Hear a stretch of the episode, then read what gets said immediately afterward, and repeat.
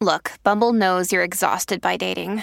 All the must not take yourself too seriously and 6 1 since that matters. And what do I even say other than hey? well, that's why they're introducing an all new Bumble with exciting features to make compatibility easier, starting the chat better, and dating safer. They've changed, so you don't have to. Download the new Bumble now. Hello, and welcome back to 365 Days with mxmtoon. I'm Maya, a singer, songwriter, video maker, Oakland native, and a mail sender. I'm also a huge history nerd. I love untold stories, gross facts, hidden secrets, anything weird, dark, and funky from the past. Each day, I'm going to share some of my favorite deep cuts with you, so let's take a look at today's stories. It's 365 with mxmtoon. New facts every day, so don't leave too soon. I'm gonna teach you stuff, no, it won't be tough. Gonna go a year till you've had enough. It's 365.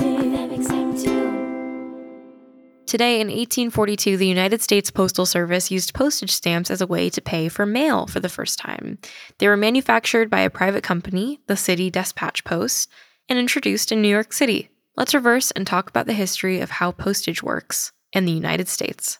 In the beginning, letters were stampless altogether. Instead of the sender paying for postage and putting it in the envelope, the recipient would pay the carrier when they got the letter. In the United States, Postal Service began in the 17th century as a way of communicating between the 13 original colonies. The first postal routes were informal and began in Boston around 1639. The Boston to New York City service began in 1672. About a hundred years later, in 1775, Benjamin Franklin was appointed to be Postmaster General, and the official U.S. Post Office was created. Today, the Postmaster General acts as a CEO of the Post Office, directing the entire organization from the top. The work of the Postmaster General became so vital that in the early 1800s, the position became a part of the president's cabinet.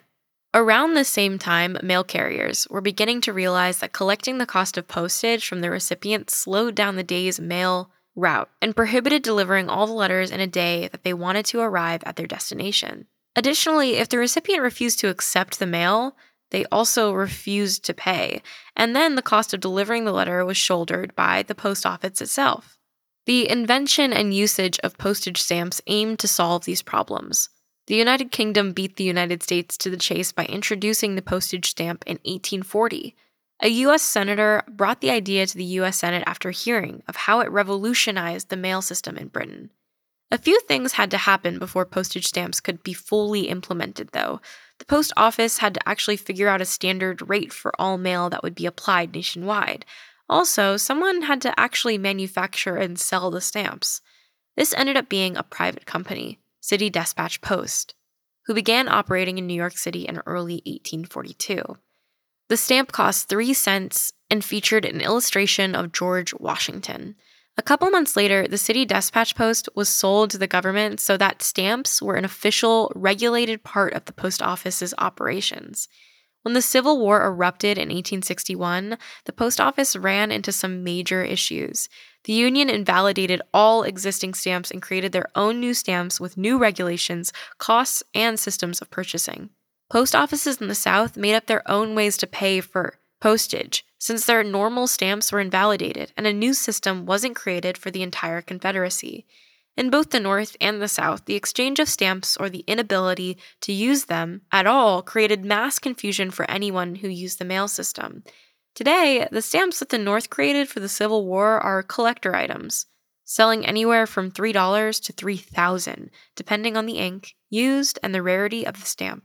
They come in several shades of pink from rose to pigeon blood.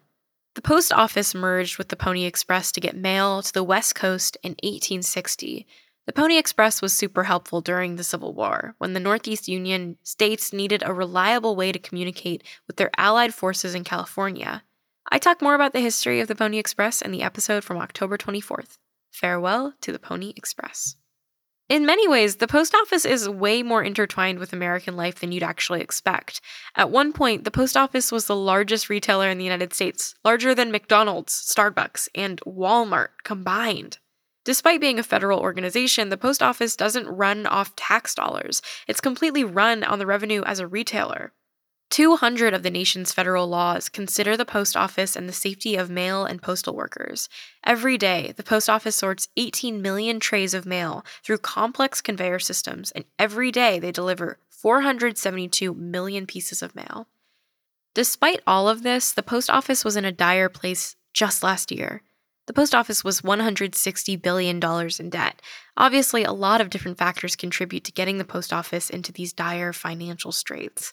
And it all began with the Postal Accountability and Enhancement Act in the early 2000s, which required that the post office pre calculate all of its pension and healthcare costs for the next 75 years and put away enough money to cover it within 10 years. This proved basically impossible and also happened at the same time that email, texting, and private services began to severely limit the once robust revenue of the post office. The bill meant that USPS had to secure $5.6 billion per year for future retirees, and that just proved to be way too much money for them to raise. By 2010, they were 12 billion in debt, and from 2010 to 2018, that number jumped to 78 billion and Congress still wouldn't take action to change the Postal Accountability and Enhancement Act. Like many industries, the USPS was further hurt by COVID 19, and the Postmaster General told Congress in February of last year that they'd be unable to operate by the fall without some kind of stimulus. Former President Trump threatened to veto any bill that looked like a USPS bailout, but they were able to settle on a loan package to get through the year. The future of the USPS is still uncertain, but hopefully now you can understand just how vital to America the service is.